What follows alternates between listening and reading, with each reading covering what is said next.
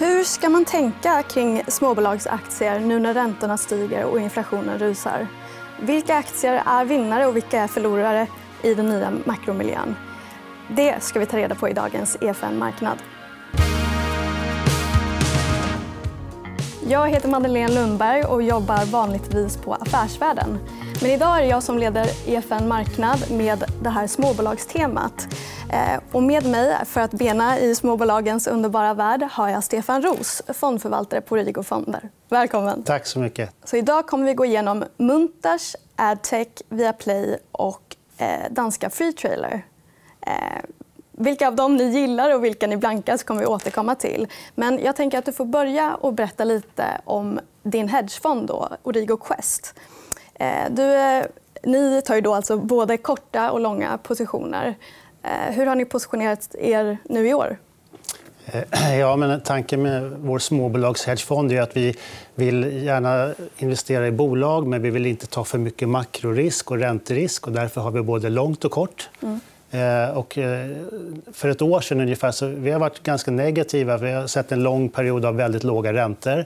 Doping från riksbankerna på olika sätt. Värderingarna har rusat i höjden. Eh, det var allmän eufori. Och sen förra året var jättekonstigt med när lockup eh, eh, var klar och vi återstartade ekonomin så kom mm. det en extra skjuts upp på börsen. Så vi började året med att vara väldigt försiktiga. Med facit i hand borde vi kanske varit ännu försiktigare för att sen kom ju kriget och allt. Exakt. Och har ni blivit liksom mer positiva till börsen nu? Eller? Under sommaren tycker vi liksom, det har hänt väldigt mycket med värderingen. Eh, bolagen har levererat ändå, trots allt ganska bra. Mm. När vi träffar bolag så är det ju komponentbrist och vissa störningar men överlag så säger de att efterfrågan är okej. Okay. Mm. Så vi har försiktigt börjat dra upp risken i fonden lite och mm. ökat exponeringen. Ja, man brukar prata om nettoexponering i, i hedgefonder. Vad, vad ligger ni på kring nu? Vi ligger strax under 50 eh, och det, är där vi har legat historiskt under liksom tio års tid. Mm. Men vi, vi, kan vara nere på 20% när vi är väldigt, väldigt negativa. Och vi kan vara uppe på kanske 80-90 eh, när vi är som mest positiva. Vad innebär egentligen de här eh, liksom, ratio, ja, liksom, exponeringen? Enkelt kan man säga om vi har en, en vanlig aktiefond är ju 100% investerad hela tiden. Vi är också då 100 investerade. Sen har vi ytterligare då, sen har vi en blankningsportfölj som, gör, som är 50 så då, som, som går åt andra hållet. Så att säga. Så vi har ju sålt aktier. Så det gör att 100 minus 50 det blir då 50 netto. Så vi, vi kan säga, man kan likna det vid en blandfond som har 50 aktieandel. Mm. Precis. Och vi kommer att gå in på casen här nu. Eh, vi börjar med ett, eh, en lång investering. Det är Munters som har haft väldigt eh, stark utveckling på börsen de senaste veckorna. Mm. Vad är det som händer där? Ja, vi, för oss, det är vårt största innehav i fonden. har varit det, det har varit topp fem under två års tid. Vi har ökat på lite. Nej, men det, det är ett fantastiskt intressant spel på, mot en nisch inom hållbarhet. De, de har ett antal kunder inom batteritillverkning, inom datacenters, inom vindkraft och så vidare. Så deras eh, avfuktare helt enkelt passar väldigt bra in i liksom den här hållbarhets och energitrenden som vi ser. Okay. Och eh, de har investerat och jobbat med det här länge men nu verkar det som att liksom marknaden verkligen uppskattar deras produkter. för De har haft en fenomenal orderingång. Och då, eh, på köpet har aktiemarknaden också upp, upptäckt Munters lite grann och den håller på att värderas upp just nu. Och det är liksom framförallt till industriella kunder? Eller? Ja, det är, det är mycket industri. Mm. Uh, förr i tiden tror jag du kunde köpa en liten avfuktare själv och ha i källaren. Men jag vet inte om de säljer faktiskt så små längre till privatpersoner. Jag har inte sett något sånt. Men det, det är stora kunder. Mm. Det allra senaste är ju några jätteorders eh, som är till datacenters i USA. Okay. Där typ ja, de här, Google och såna har sina datahallar. Ja. Det är såna kunder. Och varför i datahallar just? Det är viktigt med luften där? Eller? Ja, precis. För du har ju ett gäng datorer helt ja. enkelt. Och du måste ha perfekta luftförutsättningar för att det här ska funka med värme och torrhet. Och, och eh, så att, och det, det är överlag så i läkemedelsindustrin, i, i grisuppfödning och så vidare, och så vidare så måste du ha rätt luft. för Annars så kommer inte det här funka. Och det, då behövs Munters klimatutrustning. Det har gått starkt som sagt nu de senaste veckorna. Men du tror fortfarande på fortsatt uppsida? Då? Ja, den, den värderas som ett normalt eh, ska säga, verkstadsbolag just nu i Sverige. Eh, den har varit bortglömd under flera år. Nu börjar, nu börjar liksom värderingen rätta till sig. Men de har ju, tycker jag, då, mycket, mycket intressantare framtidsutsikter än det generella verkstadsbolaget. Mm. För de här, det här är en direkt, direkt spel mot batterier, elektrifiering eh, data. Så att det, och det tycker jag överhuvudtaget är ett jätteviktigt tema just nu när vi ser en avmattning kanske kommer närmare och närmare. Hösten, kan bli, hösten och vintern kan bli ganska jobbigt världsekonomiskt. Då, då gäller det att hitta nischer mm. som, som ändå går bra. Och batterier lär gå bättre än BNP. för det, Världen skriker efter batterier nu när vi går över till elektrifiering. Mm. Så då, då, då är, Munters kommer med all sannolikhet ha en mycket bättre tillväxt än generella bolaget. Mm. Eh, vi går vidare i er långa eh, portfölj. Ni har också ett danskt bolag som heter Freetrailer. Vad, vad gör det bolaget? Det är lite mer okänt för, för svenska investerare. Jag tror Det finns knappast någon svensk eh, institution med där, förutom Origo. Då.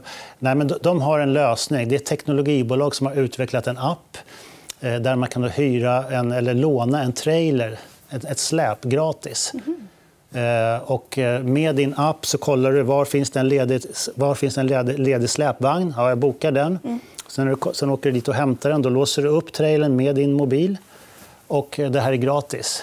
Eh, och hur de tjänar pengar är att de, de, de har stora partners. Den, mest kända är Ikea. Mm. Eh, men de har Ica, Elgiganten och andra stora kunder som egentligen bekostar hela eh, investeringen med släpvagnar och, runt omkring. Eh, och sen säljer de en liten försäkring också. Så att om, du, om du vill ha en försäkring när du lånar släpvagnen gratis så, så kostar det 40 kronor. Okay. Så de får in en liten intäkt där. Mm. De, här, de vände från en utvecklingsfas för ungefär två, tre år sedan. Och nu tjänar de bra med pengar, har bra tillväxt. Det här är delningsekonomin. Eh, det är ganska en no-brainer för stora företag att kunna låna ut en, en släpvagn gratis. Deras eh, kunder som handlar kanske en tvättmaskin blir jätteglada. Oh, jag får låna släp gratis. Mm. Tack, tack. Ja. Men hur ser det ut eh, jag tänker konkurrenssituation eller marknaden liksom i stort? Är de globala? Eller? Nej, de är, de är nordiska mm. och har nyligen gått in i Tyskland. Mm. Så, och allt som har med Tyskland att göra det, det blir en jättemarknad. Mm. Nu finns de på sex var, Ikea-varuhus tror jag, i Tyskland. Okay. Eh, och det är väl lite av en test att se. Ikea Tyskland är liksom beslutar själv om de ska rulla vidare sen. Mm. Eh, och sen kan det komma nya kunder i Tyskland. Men de växer ju jättesnabbt både i Danmark, och i Sverige och i Norge. Eh, men de har en europeisk plan. Mm. Så att, det är ett spännande bolag. Finns det liksom liknande eh, konkurrenter i USA? Eller i... Jag har inte sett någon. Eh, det är möjligt att det finns i USA. Nu tittar vi rätt mycket på Europa när det är free trailer eftersom det är deras mm, mm, eh, plan.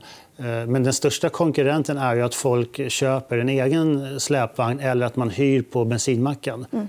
Men eh, köpa eget eh, blir mindre och mindre populärt. Mm. För det, det, är dyrt, eh, det, det, är en onödig resurs. Att det, den står ju bara och skrotar 95% av tiden på, din, på garageuppfarten. Mm. Och värderingen för den här aktien de har gått bra på börsen, eller hur? De har gått jättebra om man tittar några år tillbaka. Den har gått ner nu under det här året när, när egentligen allting har gått ner. Men den har klarat sig bättre än tillväxtsegment generellt. Mm. Eh, värderingen tycker jag är låg för en sån här typ av liksom unik affärsmodell. Den handlas ungefär på 20 gånger vinsten. Mm. Eh, vinsttillväxten ligger över 20% per år. Så om man tittar då tillväxt i förhållande till värdering så, har ett PEG-tal på 1. Vi brukar prata om PE i förhållande till tillväxt. Mm. Runt 1, vilket är ganska unikt för ett sånt här bolag som är klar etta inom den här delningsnischen. Mm. Free Trailer är då ett danskt bolag. Ni investerar i hela Norden. Eh, hur skiljer sig de här nordiska marknaderna åt? skulle du säga? Finns det nåt som är bättre eller sämre? Mm. Eh, nej, men, nej, men för, det första jag tänker på att eh, jag har jobbat med Sverige väldigt länge. Men jag upptäckte ganska snabbt eh, att tittar man på Norden så får du ju mycket, mycket mer att välja på. Det finns massor av sektorer som, som är unika för varje land och du får dubbelt så många bolag. Så om du är stockpicker men ändå vill känna liksom en trygghet att det är nära bolagen, du litar på redovisningen och så vidare så är Norden helt perfekt. Eh, och det, och det, är olika. Om vi tar Danmark så är de väldigt duktiga på design. Det är ganska känt. Det finns många starka varumärkesbolag. Eh, de är otroligt starka inom medicinteknik. Det finns ett helt kluster av bolag runt Köpenhamn som, som samarbetar och jobbar med inom healthcare-sektorn. Eh, så, så letar man efter ett bra medtechbolag så är det naturligt eh, att titta på Danmark. Norge å andra sidan har ju eh, energi som är fantastiskt bra i Norge och sen har de sin laxsektor. Och det är de ju ensamma om. De är ju faktiskt världens största nation på att, på att producera och exportera lax. Eh, Finland tycker jag lite, kanske liknar lite grann Sverige, men det är väldigt välskötta bolag, otroligt duktiga företagsledningar, ganska mycket capital goods, eh, liksom basindustri. Eh, och så har vi Sverige då, som är unikt på sitt sätt. Mm. Kan man säga nåt om värderingarna på börserna? Ja, alltså, nu har det rättat till sig lite, men generellt tycker jag Sverige har varit dyraste mm. marknaden. Och vi har ett otroligt intresse för aktier i Sverige. Eh, jag tror 80% av svenskarna sparar i fonder, läste jag förra veckan. Det är ganska otroligt. Eh, Medan det är 30% till exempel i Norge. Så det, vår aktiekultur är väldigt utvecklad och det kanske har smittat av sig på värderingen också. Vi har ganska dyra bolag i ett nordiskt perspektiv. Eh, så att eh, vi, vi, vi, på Rigo letar vi gärna utanför Sverige. Vi ser det som liksom en extra möjlighet. Mm. Men på tal om eh, de här höga värderingarna i Sverige så har ni också en blankningsportfölj. Mm. Vi ska gå igenom några blankningscase här. Eh, ni har till exempel tagit en kort position i serieförvärvaren Storskogen. Hur kommer det sig? Eh, nej, men de här serieförvärven är något vi har investerat i länge. Jag kan ta ett exempel, då Adtech. Men det finns även andra, Lagerkrans och så vidare. Väldigt välskötta bolag som har en modell som har fungerat under lång tid i högkonjunktur, lågkonjunktur och så vidare. Eh, men de har också ett fokus någonstans, även om det är ganska breda fokusområden. Men det är inom teknik och, man håller sig till det man känner till. Sen kom då Storskogen till börsen här för eh, ett år sedan. Och eh, vi var ganska tveksamma. De hade en väldigt spretig affärsmodell. Det fanns ingen röd tråd i vilken typ av bolag man förvärvade. Och det, det, kanske man klarar av, men vi kände en osäkerhet där. Och sen när man samtidigt såg då värderingen de kom ut på, de skulle ha samma värdering som de här eh, bevisade serieförvärvarna. Det kändes inte riktigt rimligt. Och tittar man ännu noggrannare på liksom vilken avkastning har de på kapitalet, då är det ganska stor skillnad. Ungefär halva avkastningen jämfört med de här beprövade bolagen. Så vi tyckte det helt enkelt att värderingen var för hög i förhållande till riskerna. Eh, och vi äger ju samtidigt några av de här som vi tycker är A-laget inom förvärvsbolagen. Mm. Så då var det ganska naturligt att ta en hedge, att skydda fonden med att ta en kort position i storskogen. Mm. För att ni gör lite så ibland, va? att ni tar såna här pair, pair trades, som ni kallar det. Eh, alltså att man hedgar en bolagsrisk, eller? Ja, precis. Vi, vi, vi hedgar egentligen branschrisken och marknadsrisken. För att Eh, det, vi vill ta risk på det är vad själva bolaget presterar. Mm. Men vi vill inte ta så mycket risk på vad som händer med konjunkturen. till exempel. Så om nu konjunkturen viker och vi har en pair trade då kommer förmodligen båda bolagen märka av att det viker. Men vi, vi tjänar på vår blankning. Vi kanske förlorar lite på vår långa, men vi tjänar på den korta. Så nettot blir förhoppningsvis positivt ändå, trots att båda viker. Så det blir en spread mellan en lång och en kort och vi tjänar på den spreaden. Och I det här fallet är den långa positionen adtech? Då. Precis. Ja.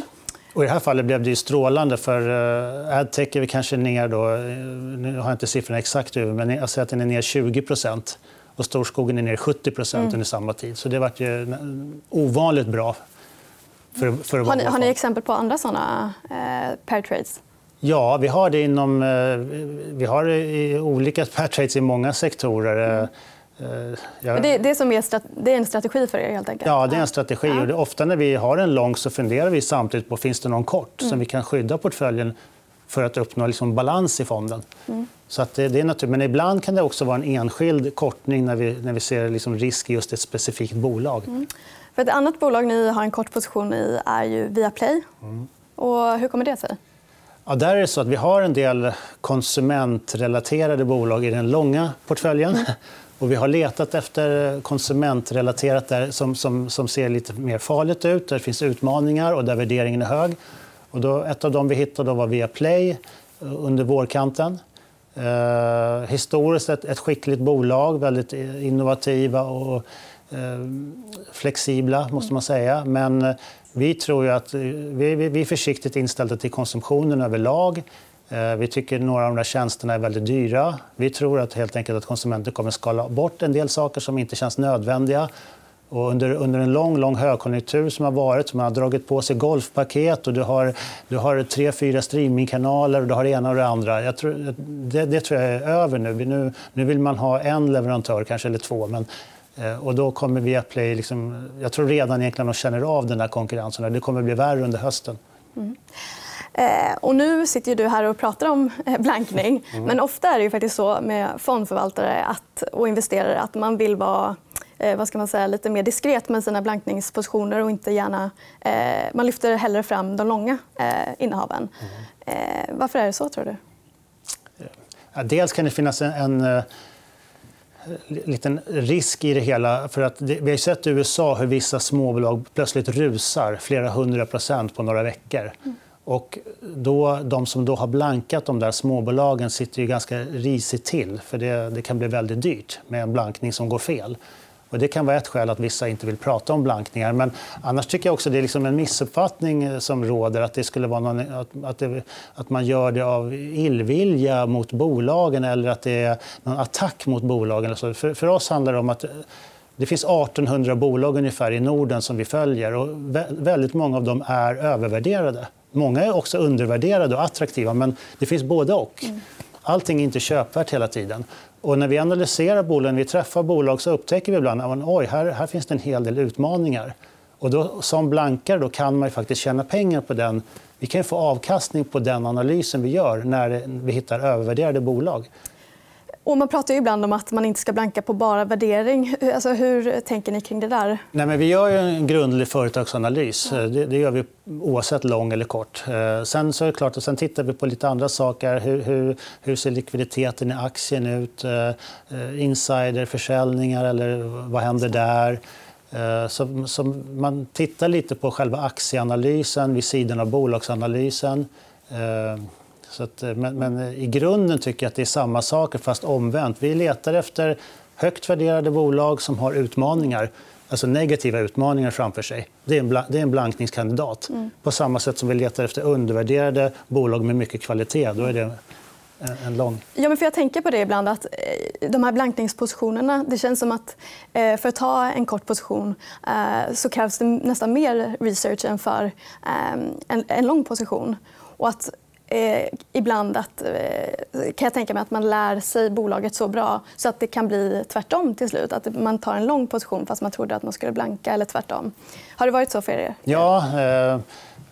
Men din första fråga där om man, om man analyserar dem ännu djupare. Ja. Eh, inte riktigt så för vår del. för att Vi, vi har ganska koncentrerade portföljer. Det är en av våra mantra. Att vi, vi, vi vill bara, liksom, vi, våra fonder ska slå index. och Då måste man ha en koncentrerad fond. Så Vi har ganska få aktier både på långa och korta sidan. Hur många bolag? Vi har ungefär 25 aktier i den långa portföljen. Och traditionellt aktiefonder har ofta ja, 50-100 aktier. Mm. Mm. Eh, så att, eh, men eh, det kan ju vara så för andra att de gör mer analys på kort, det vet jag inte. Och sen det andra, om vi svänger ibland, absolut. Och det är en av fördelarna med att vara lång kortfond. Att jag kan träffa ett bolag utan att ha någon bias åt något håll. Jag bara går dit och lyssnar och, och läser, beräknar, jobbar igenom caset. Och sen får vi se lite vart det lutar. Men om du, om du har en lång portfölj då letar du bara efter långa. Du letar bara efter positiva argument hela tiden. Har du något exempel på när det här har hänt tidigare? Ja, men till exempel eh, det danska medicintekniska bolaget Ambu mm -hmm. som gör såna här eh, engångsutrustning för sjukhus. Eh, vid olika, typ när man tittar i halsen och så, så använder man deras mm. engångsutrustning. Där fanns det flera varningssignaler för ett tag sedan. De har bytt ledning, lönsamheten har fallit och så vidare. Och vi började titta på det bolaget som en blankningskandidat. Det, det passade vår blankningsstrategi. Men ju mer vi träffade bolaget och läste på så upptäckte vi att det här är en fantastisk tillväxtstory. Eh, de är världsledande inom det här med engångsutrustning vilket är ett koncept som växer på sjukhusen. Eh, som amerikanska hälsomyndigheterna säger att det här, det här är den riktning vi vill att sjukhusen ska gå eh, för att få bort smittorisken som är på sjukhusen. Så de har liksom regulatorn med sig, de har ledande position. Men just nu tampas de med lite lönsamhetsproblem. Och det kostar ju att eh, växa och det kostar att introducera nya produkter. De är, de är liksom i den här jobbiga fasen. Men om man tittar ett år framåt så ser det otroligt mycket bättre ut. Så det, det är ett exempel där vi svängde i syn. Mm. Sen får vi runda av här lite. Och då är min sista fråga såklart. Vad tror du om börsen i år och kanske småbolag? Eh, ja, eh, småbolagsmarknaden har ju gått eh, svagt, måste man säga. minst sagt. Jag tror det är 27-28 ner. Eh, ja, min bild är att det ligger ganska mycket negativt i de kurserna. Det är ju mycket negativt som händer i omvärlden också. Men småbolagen tenderar att vara det första som säljs av i en nedåtgående börs. Eh, och likviditeten är så begränsad så att det blir ofta en överreaktion. Eh, jag tror att också att inflationen, om vi tar det scenariot, det kanske någonstans här har pikat. Många råvaror har ju rullat över och börjar gå neråt igen nu. Det syns inte i inflationssiffrorna ännu, men det borde synas om ett par månader. Så lite, lugnare, eller lite lägre inflation, då kommer riskviljan lite tillbaka. Så jag, tror att vi, jag tror att vi har en botten på småbolagen här någon gång under hösten. Men det kan gå ner lite till innan det vänder. Det, det är jättesvårt att gissa på en månads sikt. Det är ett lotteri. Men, men, men på ett års sikt så är jag optimist. Det får bli de avslutande orden för dagens program. Tack för att du kom hit, Stefan Roos. Tack själv.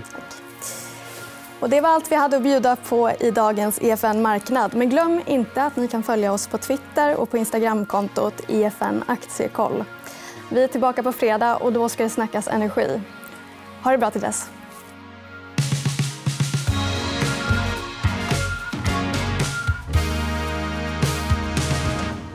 Du har lyssnat på EFN Marknad, en podd av EFN Ekonomikanalen. Mer om ekonomi och aktier finns på efn.se.